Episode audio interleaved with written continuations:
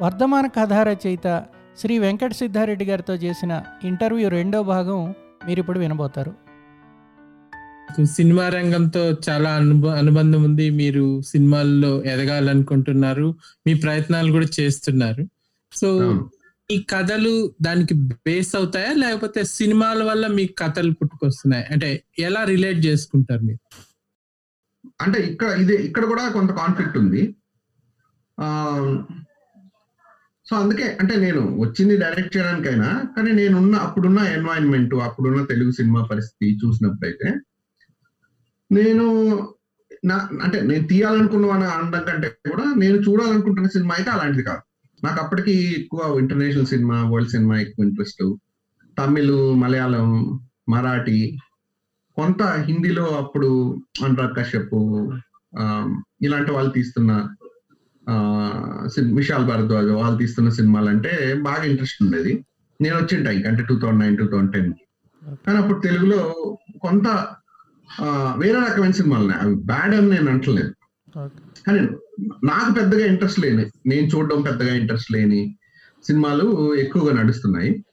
So నేను ఒక three four years పనిచేశాక దృశ్యం చేస్తున్నప్పుడు దృశ్యం అంటే కొంచెం ఎట్లయినా కొంత ఆఫ్ బీట్. రెగ్యులర్ కమర్షియల్ కమర్షియల్గా ఉంటూనే కూడా కొంత వేరే ప్రయత్నం చేసిన సినిమా. సో అక్కడి నుంచి నాకు అనిపించింది మనం నాకు అంటే నేను ఎస్పీ సురేష్ ప్రొడక్షన్స్లో పనిచేయడం వల్ల వీటన్నిటి వల్ల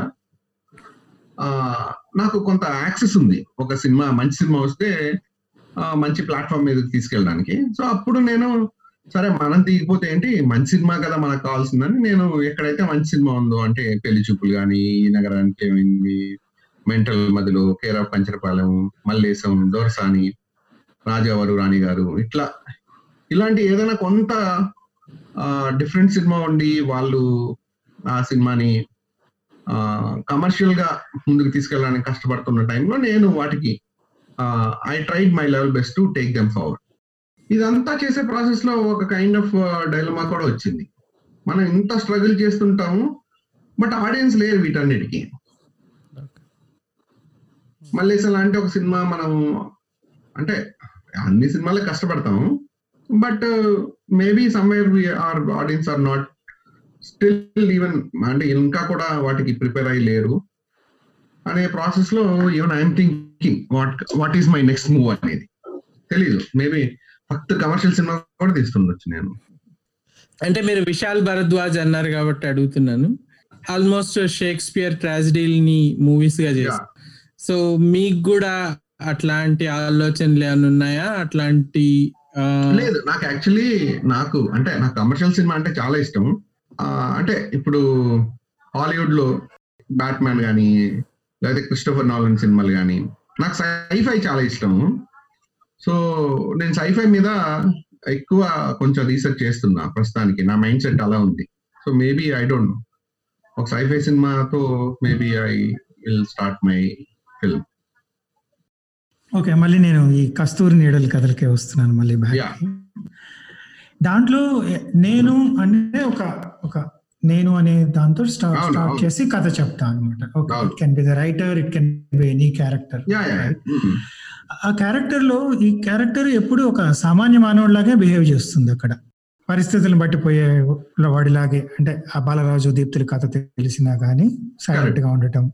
తర్వాత ఆ- మెసేజ్ మళ్ళీ బాలరాజు మెసేజ్ ఆ అమ్మాయికి చెప్పకుండా రైట్ చెప్పుంటే డిఫరెంట్గా ఉండేదేమో అనేది బాధపడతాడు. తర్వాత వాళ్ళ నాన్నగారు చంపించేసింది తెలుసుకుని కూడా అంటే గిల్ట్గా ఫీల్ అవుతాడు. ఇక్కడ ఒక సామాన్యమైన క్యారెక్టర్ లాగే బిహేవ్ చేసింది కానీ అంటే మీరు అన్నట్టు ఒక సత్యాన్ని ఆచరించటం కానీ అనే స్ట్రాంగ్ క్యారెక్టర్ చూపించలేదు అక్కడ. అంటే మన ఎవరో స్ట్రాంగ్ క్యారెక్టర్స్ కాదు. మనకు జరిగితే కానీ తెలియదు ఇప్పుడు అక్కడే నేను అది చూపించాలనుకుంది.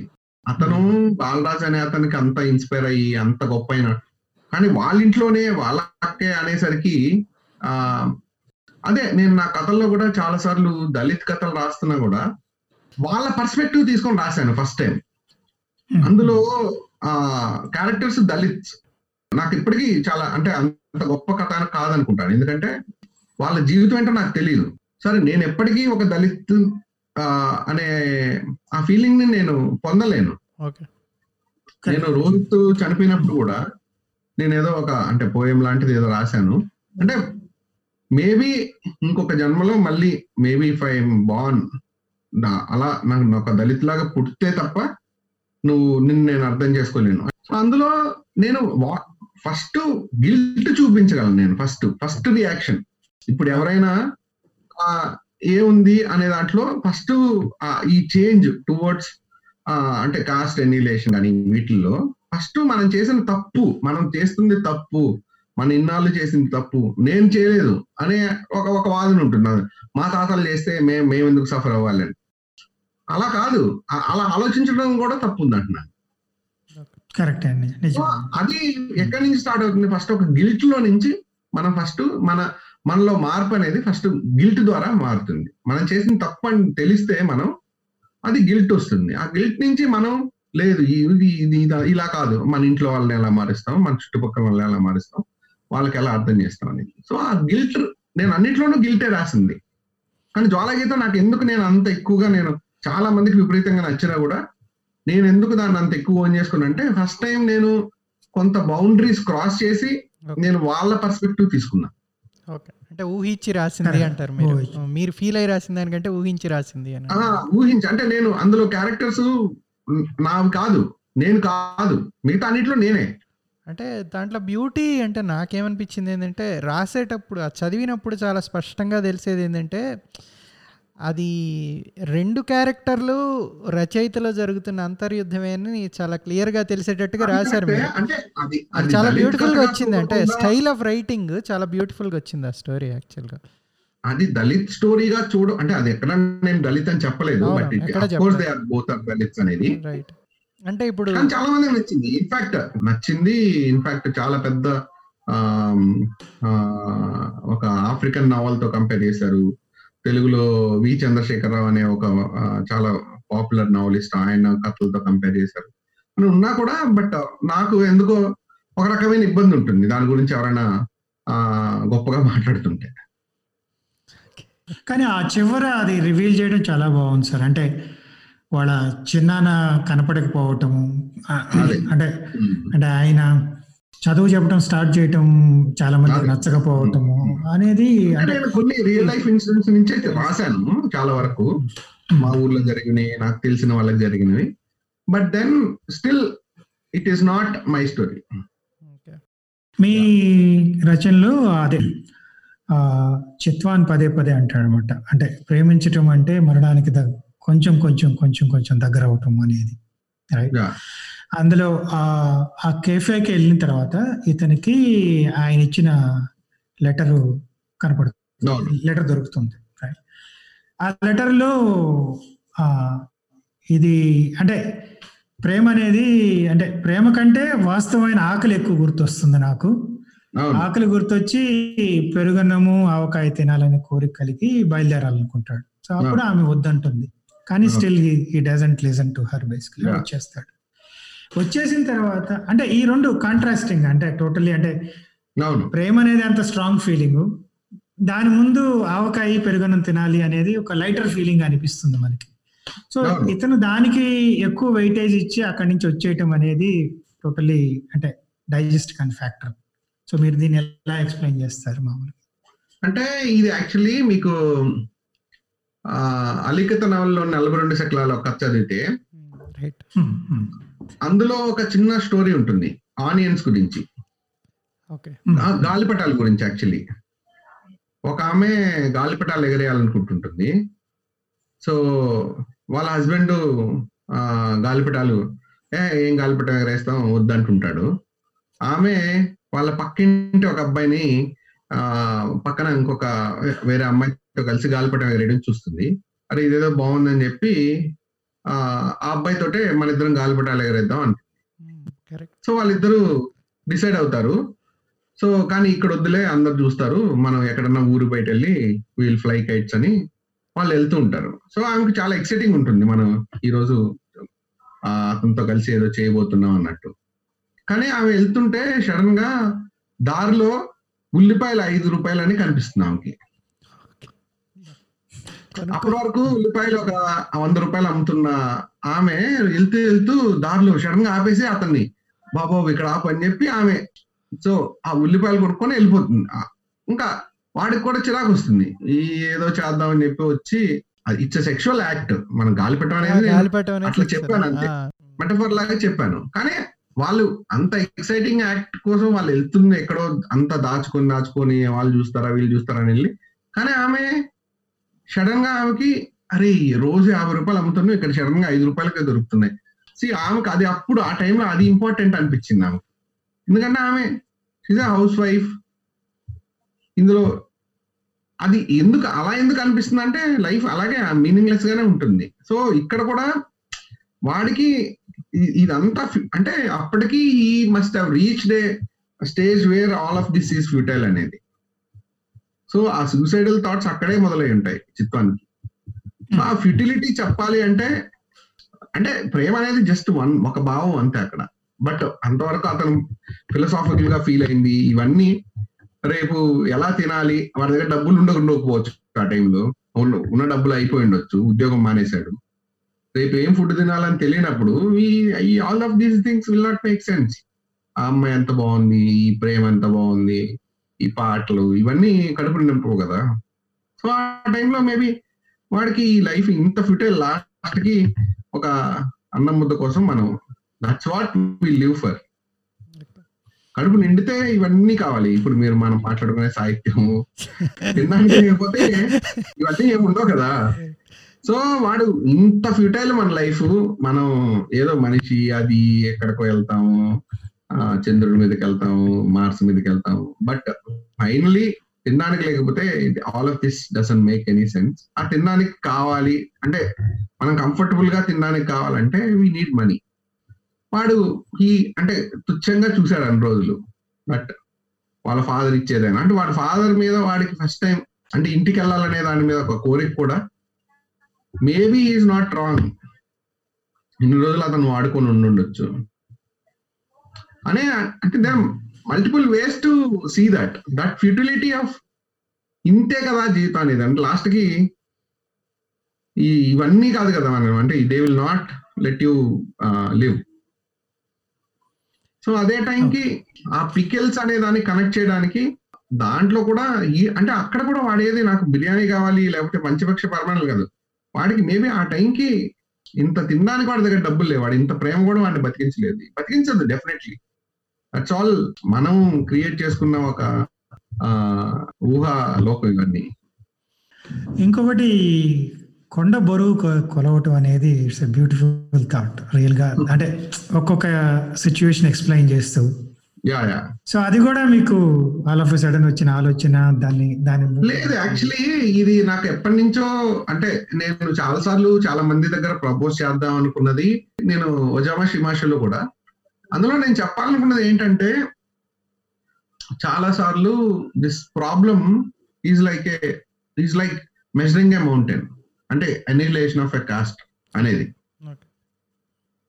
ఫర్ ఎవర్ మేబీ దాన్ని అంటే ఎప్పటి దాంట్లో ఎలా అయితే ఒక కొండ బరువుని ఒక తక్కెడలో పెట్టి కొలవలేమో this whole annihilation of a caste అనేది అసలు ఎప్పటికైనా జరుగుతుందా. ఇప్పుడు వందేళ్ళు కాదు ఒక వందేళ్ళలో లేకపోతే ఇంకొక వెయ్యేళ్ళకో. విల్ ఇట్ ఎవర్ హ్యాపెన్ అనేది నా డౌట్ బికాస్ దాన్ని మనం ఎప్పటికీ ఆ కొండని ఒక తక్కెట్లో పెట్టి ట్రై చేస్తున్నామేమో అని దీంట్లో అలా కాకుండా నేను ఇందాక చెప్పినట్టు అసలు ఈ ప్రాబ్లం ఎక్కడ మొదలవుతుంది? ప్రతి పల్లెటూరులో మొదలవుతుంది. సో ప్రతి పల్లెటూరులోనూ ఏదైతే మనం ఇలా మూడు ముక్కలుగా ముస్లిం కాలనీ అటువైపు ఇక్కడ హిందూస్ ఇటువైపు ఊరి బయట ఎక్కడో దళితుల కాలనీ ఉండే దగ్గర. దాన్ని గవర్నమెంట్ ఇప్పుడు ఎలాగో వాళ్ళకి పక్కా ఇల్లు కడుతుంది వాళ్ళకి గవర్నమెంట్ ఇల్లు కట్టిస్తుంది ఇవన్నీ చేస్తున్నప్పుడు వాటిని గవర్ విలేజ్లోనే ఇంటిగ్రేట్ చేయగలిగితే బై ఫోర్స్. అవును వాళ్ళు ఇక్కడే ఉంటారు. ఇది ఇట్స్ గవర్నమెంట్ రూల్. అనేది ఒక్కొక్క ఊరికి జరుగుతూ వెళ్తే ఓవర్ ఎ పీరియడ్ ఈ జనరేషన్ కొంచెం ఇబ్బంది ఉండొచ్చు. ఊర్లో ఊర్లో ఉండే ఇతర కాస్ట్ వాళ్ళు ఒప్పుకోకపోవచ్చు ఇబ్బందులు పెట్టొచ్చు. But over a period I think in couple of one two generations I think there will be an culmination వాళ్ళు. అప్పుడు ఆ డిఫరెన్స్ అనేది కొంత డెఫినెట్లీ పోతుందేమో అని అనేది ఒక్కొక్క ఊర్లో ఒక్కొక్క పల్లెటూరులో ఇది చిన్న చిన్నగా మారుకుంటూ వస్తే so that is the idea of breaking it down into small parts and weighing it అనేది నేను అక్కడ అబ్స్ట్రాక్ట్గా చెప్పాను. నా ఐడియా అది.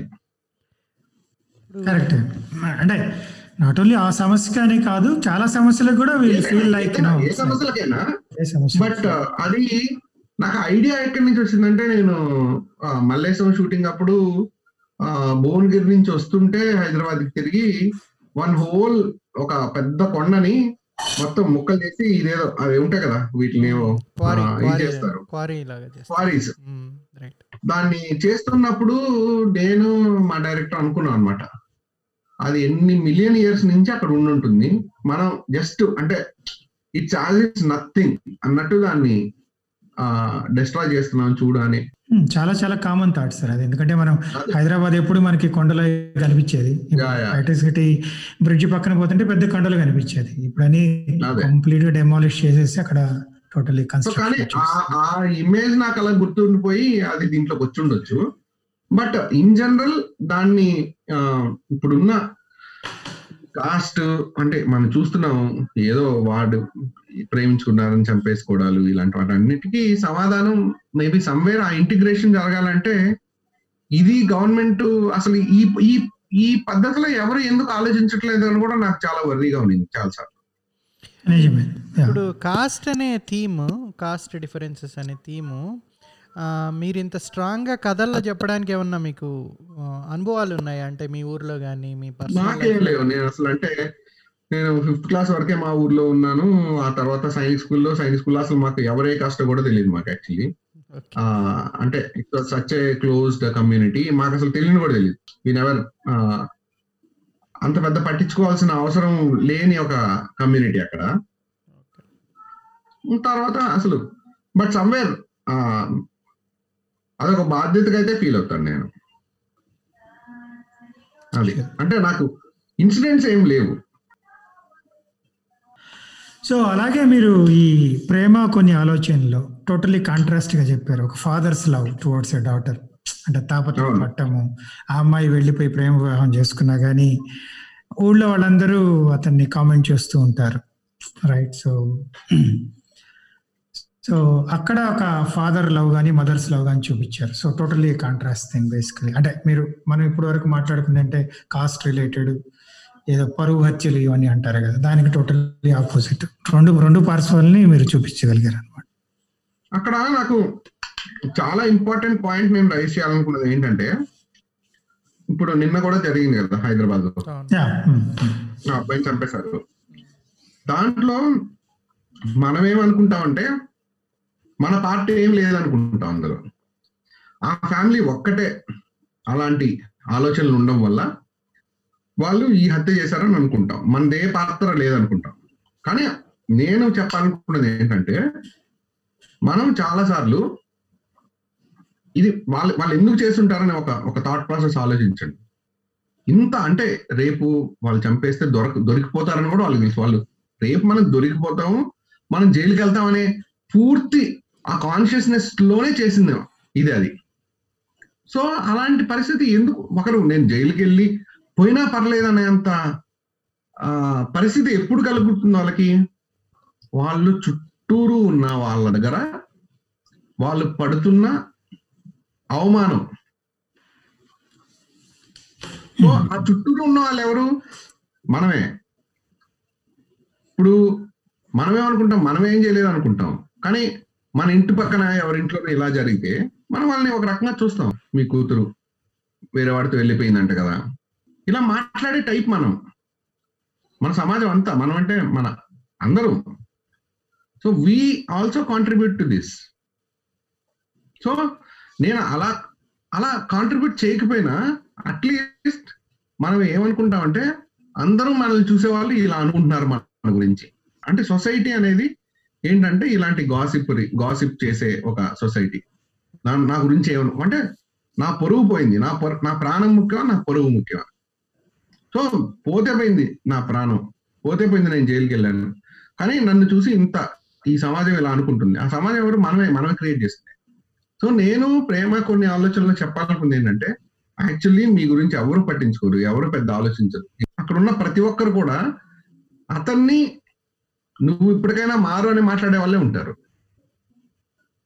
ప్రేమ కొన్ని అవును. నేను చెప్పాలనుకున్నది ఏంటంటే మనం ఈ ఇదే ఈ ప్రెషర్ అంతా ఎక్కడి నుంచి వస్తుందంటే సొసైటల్ ప్రెషర్ ఇది.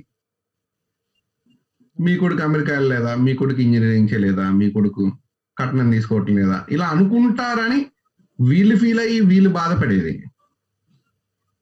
So I wanted to build that one positive environment through the society in that story absolutely absolutely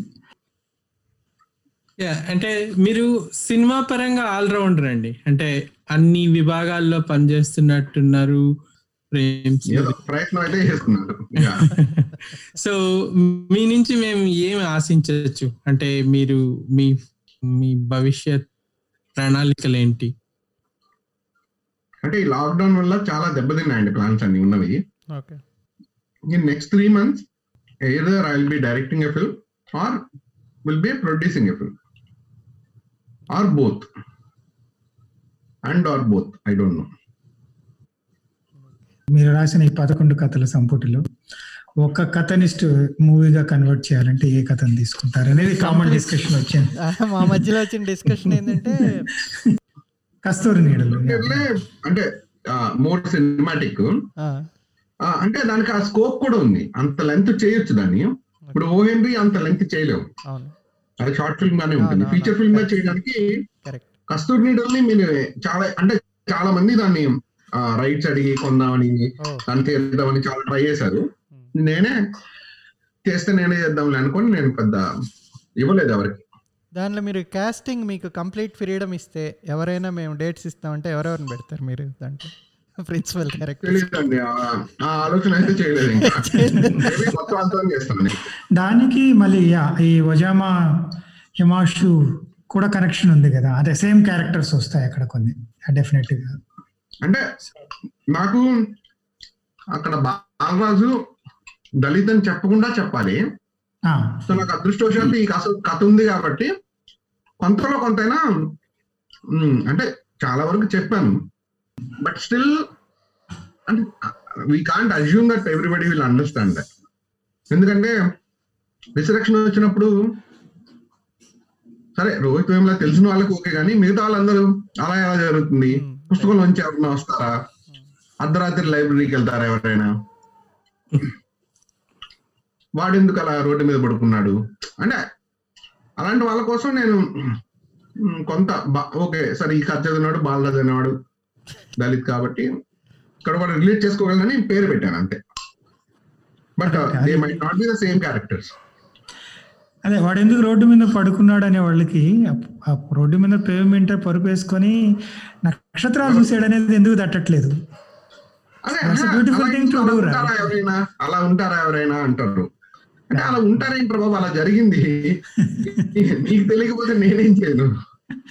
కాదు చాలా మంది అర్ధరాత్రి ఎవరన్నా లైబ్రరీకి వెళ్తారు అమ్మాయిలు అనేవాళ్ళు. అరే మేము హెచ్సిలో ఉన్నాము హైదరాబాద్ సెంట్రల్ యూనివర్సిటీ లో day and night twenty four hours library open అవుతుంటుంది. మేము ఎస్పెషల్లీ ఎగ్జామ్స్ టైంలో రాత్రి టూ వరకు కూడా ఉంటుంది. మేము టూ ఓ క్లాక్ కూడా అమ్మాయిలు సైకిల్ వేసుకొని వచ్చి చదువుకుంటుంటారు అని చెప్పడానికి ఎంతమందికి అని చెప్తాం? అసలు ఎందుకు అమ్మాయి అర్ధరాత్రి వెళ్తుంది లైబ్రరీకి అంటే నేనేం చెప్తాను? మేము టూ ఓ క్లాక్ అప్పుడు టూ ఏఎం అప్పుడు టీటీ ఆడి చెమటలు పట్టి అప్పుడు వెళ్ళి మళ్ళీ ఎగ్ బుర్జీ తినేసి వచ్చి ఇంటికి రూమ్కి వచ్చి పడుకునేవాళ్ళం. So that's how the student life right ఒక చిన్న పాయింట్ అండి. మీరు నేను నా కథలు రాసిన తర్వాత నేను ఇంకా రివ్యూ చేయనంటే నాకు పూరి జగన్నాథ్ గారు గుర్తొచ్చారు. ఆయన మూవీ మేకింగ్ ఆయన యాక్చువల్గా చాలా మ్యాచ్ అవుతున్నాయి. ఐ థింక్ అది సడన్గా ఐడియా వచ్చింది. ఆయన అంటే జనరల్లీ సినిమా ఫిల్మ్ మేకింగ్లో చాలా తీసి ఎడిటర్కి ఎక్కువ ఇస్తారు ఎడిటర్ చాయిస్ ఈయన కొంత ఎడిటింగ్ మీద బాగా గ్రిప్ ఉండడం వల్ల ఆయన కావాల్సిన వరకే తీస్తారు యాక్చువల్లీ చూడడానికి కాదు ఎక్కువ తీయరు ఆయన. వేస్టేజ్ ఏమి ఉండదు ఎక్కువ. అందుకే ఆయన ఫాస్ట్గా తీస్తారు. అదేలేండి. ఇప్పుడుండే డైరెక్టర్స్లో puri Jagannadh garu I think fast తర్వాత ఎకనామిక్గా తీసే డైరెక్టర్ అని పేరు బాగా. సడన్గా వచ్చారండి అంతే. అయితే అంత సీరియస్గా తీసుకుని కాబట్టి ఏదో రాసాము మళ్ళీ ఇప్పుడు చదివి దీన్ని అంత కరెక్ట్ అది గొప్ప అని కాదు నేను గొప్పగా చెప్పట్లే. It's it's a fault that I'm trying to correct myself ఇంకో మంచి. ప్రశ్న సార్ మీరు అంటే ఇప్పుడు ఓటీటీ ఫార్మ్స్ వస్తున్నాయి కదా మీకు ఒక ప్లాట్ఫామ్ ఉంది. సో మీ కథలు మీ సంకలనాలు మీరు ఏమన్నా అంటే ఓటీటీ సీరియల్స్ గానో లేకపోతే ఆంథాలజీ ఫిల్మ్ గానో చూసే అవకాశం ఉందా మాకు? ఆంథాలజీ తెలియదండి ఆంథాలజీ మీద ఇంకా అంటే ఇండియాలోనే అసలు మార్కెటే లేదు ఫస్ట్ ఆఫ్ ఆల్. అంటే nobody is interested because ఒకటి తర్వాత అది నచ్చకపోతే వెళ్ళిపోతాడు. సో ఆంథాలజీ అంటే వరల్డ్ వైడ్ ఎక్కడ కూడా వెరీ రేర్ కేసెస్లో ఆంథాలజీస్ అంటే అన్లెస్ దే ఆర్ కనెక్టెడ్ ఎక్కడో దగ్గర. కనెక్టెడ్ అయితే అప్పుడు ఆంథాలజీ కూడా అనాల్సిన అవసరం లేదు. బికాస్ ఆంథాలజీ ఇస్ కలెక్షన్ అది ఎప్పుడైనా రేర్గా ఒకటి రెండు సార్లు వర్కౌట్ అవుతుంది కానీ it's not a viable format for anything ఫిల్మ్లో కానీ చాలా ఫిల్మ్స్ కూడా వచ్చాయి ఆంథాలజీ కింద. బట్ అంత సక్సెస్ఫుల్ ఫార్మెట్ కాదు అది. కానీ ఓటీటీలో ఇప్పుడు నేను యాక్చువల్లీ ఆహాకి రెండు వెబ్ సిరీస్లు చేస్తున్నాను నేను. యాజ్ ఎ క్రియేటివ్ ప్రొడ్యూసర్ ఉంటుంది ఇంకా. రాబోయేదంతా ఓటీటీ కాబట్టి ఇంకా తప్పదు మనకి you have to be on OTT మలేషియం లాంటి సినిమాలో మీరు మీ ఇన్వాల్వ్మెంట్ ఎంతవరకు అండి వెంకట్ గారు?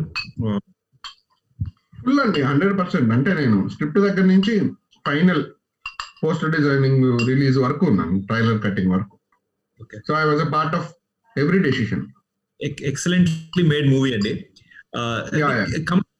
కమర్షియలైజేషన్ కిను ఈ ఆఫ్ బీట్ మూవీకి గ్యాప్ అదే సటిల్ డిఫరెన్స్ ఆ మూవీలో సెకండ్ హాఫ్లో కొంచెం I think towards most realism వెళ్ళినట్టు అనిపించింది. అందుకని బహుశా కమర్షియల్ సక్సెస్ ఉండొచ్చు లో బడ్జెట్ మూవీ కాబట్టి hundred percent care of Kancharapalem completely opposite అండి. బేసిక్గా very very well cooked dish అనమాట నేను అందులో ప్రొడక్షన్లో ఇన్వాల్వ్ కాదండి.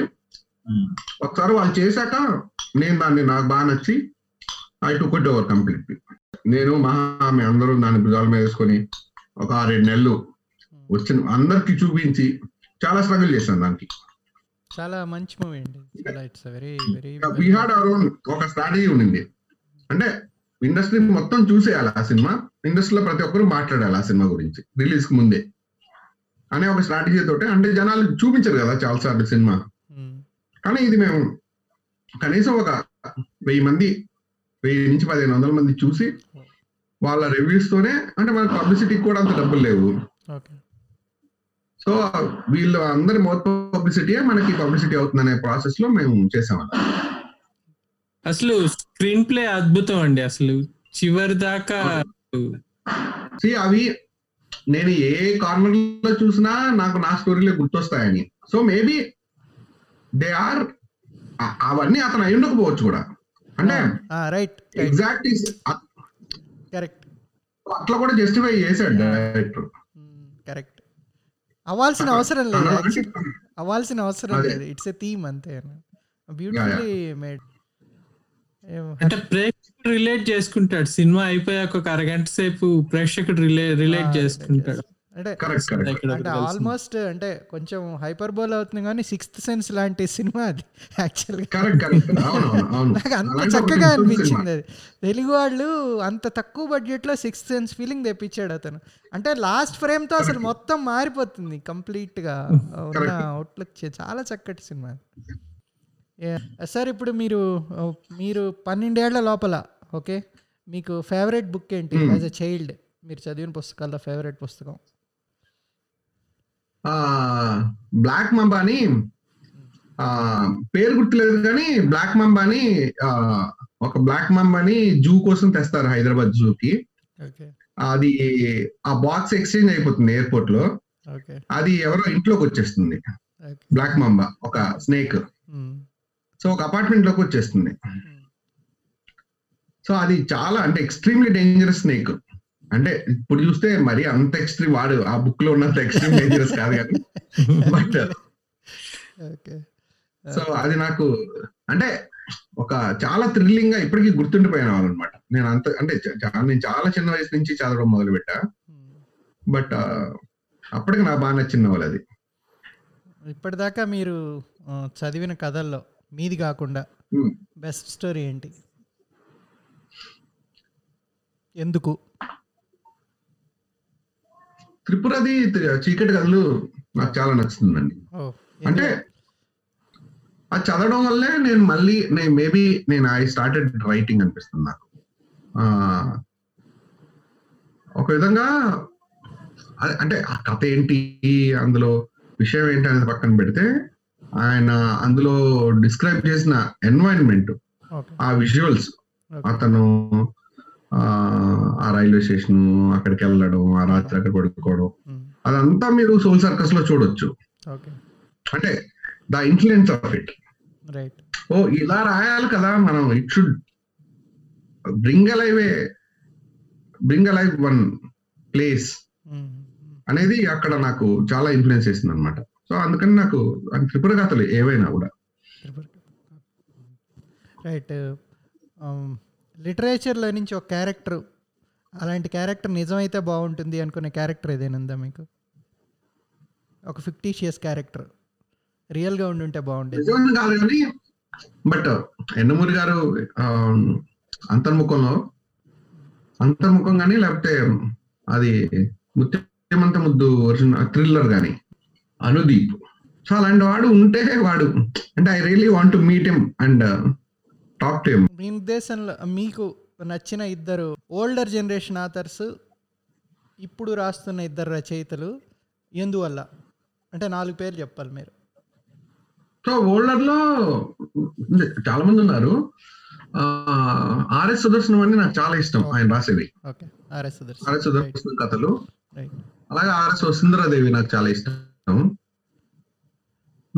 ఎందువల్ల అనేది కూడా చెప్పాలి. శ్రీపాద శ్రీపాద సుబ్రహ్మణ్య శాస్త్రి. అంటే నాకు కథ కంటే కూడా కథ చెప్పే విధానం మీద నాకు చాలా ఇంట్రెస్ట్. అంటే అంటే ఒక రైటర్ ఆర్టిస్ట్ ఎప్పుడవుతా అంటే నాట్ త్రూ ద అంటే మనం చెప్పే మెసేజ్ లేకపోతే సబ్జెక్ట్ గురించి కాదు. ఆ స్టైల్లోనే he will become an artist not because of the subject అనేది స్టైల్ ఉంటుంది ఫామ్ ఉంటుంది. So స్టైల్లోనే he can become an artist ఒక రైటర్ సో అది త్రిపురలో చూడొచ్చు ఆర్ఎస్ సుదర్శన్లో చూడొచ్చు ఆర్ వసుంధరాదేవిలో చూడొచ్చు ఆ, ఈయన కాశీపట్ల వేణుగోపాల్. లేదంటే ఇందాకన్నా అదే. సో ఇలా నాకు అలాంటి వాళ్ళు ఎక్కువ ఇష్టం అన్నమాట. ఓకే. ఇప్పుడు రాస్తున్న రచయితలు. ఒక పేరు ఆల్రెడీ చెప్పారు మీరు కాశీపట్ల వేణుగోపాల్ అని ఇంకా. హ్మ్, ఆయనది ఇప్పుడు నెక్స్ట్ నవల మనమే చేస్తున్నాం. పెద్దింటి అశోక్ కుమార్ చాలా బాగా రాస్తారు ఆయన. ఆ రూరల్ లైఫ్. ఆయన ఎన్నుకునేది చాలా రూరల్ అయినా కూడా ఆయన ఆయన స్టైల్ చాలా మోడర్న్ ఉంటుంది. టెరిఫిక్గా ఉంటుంది. ఈవెన్ లాంగ్ మార్చ్ నవల్లో కూడా ఆయన కొంత ఆయన కథలోకి వెళ్ళడం కొంచెం డిఫికల్ట్ అవుతుంది కానీ బట్ ఒకసారి వెళ్ళాక ఒక బ్రేక్ నెక్ స్పీడ్లో వెళ్తాయి ఆయన కథలు. టెరిఫిక్గా రాస్తారు పెద్దింటి అశోక్ కుమార్. మీ ఉద్దేశంలో most under rated Telugu author ఎవరు? కథా రచయిత. ఇదే మీకు చెప్పినట్టు ఇప్పుడు ఆర్ఎస్ సుదర్శనం అంటే ఎవరికి తెలియదు ఇట్లా చాలా మంది ఉన్నారు అలాగా. నేను ఈ మధ్య అంటే సైన్స్ ఫిక్షన్ రాసిన చాలా మంది రచయితల్ని ఇలా వెతుక్కుంటూ ఉన్నా. అంటే ఓవరాల్గా మనకి ఇది ఒక ఇది ఒక పని. అంటే ఇలా ఈ ఈ కథ బాగుంది ఇలాంటి రచయిత బాగున్నాడు అనేది ఒక ఇట్స్ గ్రూప్ ఆఫ్ అంటే అదొక క్రిటికల్ అనాలిసిస్ చేయగలిగే ఒక క్రిటిక్స్ అలాంటి వాళ్ళ పని అది. కానీ అలాంటి వాళ్ళు తక్కువ అయిపోయారు మన దగ్గర అది సమస్య. అలా చేసే వాళ్ళు లేరు ఎక్కువ. ఇప్పుడు పబ్లిషర్గా మీ దగ్గరికి చాలా పుస్తకాలు వస్తుంటాయి కదా. చాలా మంది రాసినవి వస్తుంటాయి కానీ నేను యాక్చువల్లీ నేను చాలా వరకు మేము మా దగ్గరకు వస్తున్న కంటే కూడా మేమే వాళ్ళ దగ్గరికి వెళ్తున్నాం. ఓకే. వాటి ప్రమోషన్ మీద ఎక్కువ కాన్సన్ట్రేషన్ అంటే కొత్తగా కనిపించేది ఏంటంటే ప్రమోషన్ బాగా చేస్తున్నారు అన్విచ్చికల్ అంటే not only the promotion of event or anything అంటే పుస్తకం ఆ, ప్రచురించే పద్ధతి కానీ బైండింగ్ కానీ దాని మీద ఉండే బొమ్మలు ఇది కూడా చాలా ప్రెజ వెరీ ప్రెజెంటబుల్ యాక్చువల్లీ. అంటే ఎవరికైనా గిఫ్ట్గా ఇవ్వాలన్నా కూడా ఇట్ లుక్స్ వెరీ క్లాసీ ఈ పుస్తకాలన్నీ కూడా మీరు. నో అంటే మాకు మేము ఐ ఆల్వేస్ బిలీవ్ అందులో ఏం మ్యాటర్ ఏమున్నా ఫస్ట్ అయితే పుస్తకం చూడగానే కొనాలనిపించేంత అట్రాక్టివ్గా ఉండాలనేది మా ఇది. డెఫినెట్లీ మేము సెలెక్ట్ చేసామంటే మేము వేస్తున్నామంటే అందులో ఏదో ఒకటి ఉంటే తప్ప మేము అనేది కూడా అది అది డెఫినెట్లీ ఉంటుంది. But at the same time మేము ఎవరో తెలియకపోయినా కూడా అరే ఈ బుక్ ఏదో బాగుంది అనిపించాలి. సో దానికి మేము పెద్ద అంటే అలా మామూలుగా పబ్లిష్ చేసే వాళ్ళకి మాకు కాస్ట్ వైజ్ పెద్ద డిఫరెన్స్ ఏ ఉండదు. But it's matter of aesthetics అంతే. థ్యాంక్ యూ వెరీ మచ్ అండి for your time and wish you the very best in life మంచి సినిమాలు రావాలి మన తెలుగు పరిశ్రమకు మంచి పేరు రావాలని మేము కోరుకుంటున్నాం. థ్యాంక్ యూ థ్యాంక్ యూ అండి thank you all the best thank you Venkat thank you అండి బాయ్ బాయ్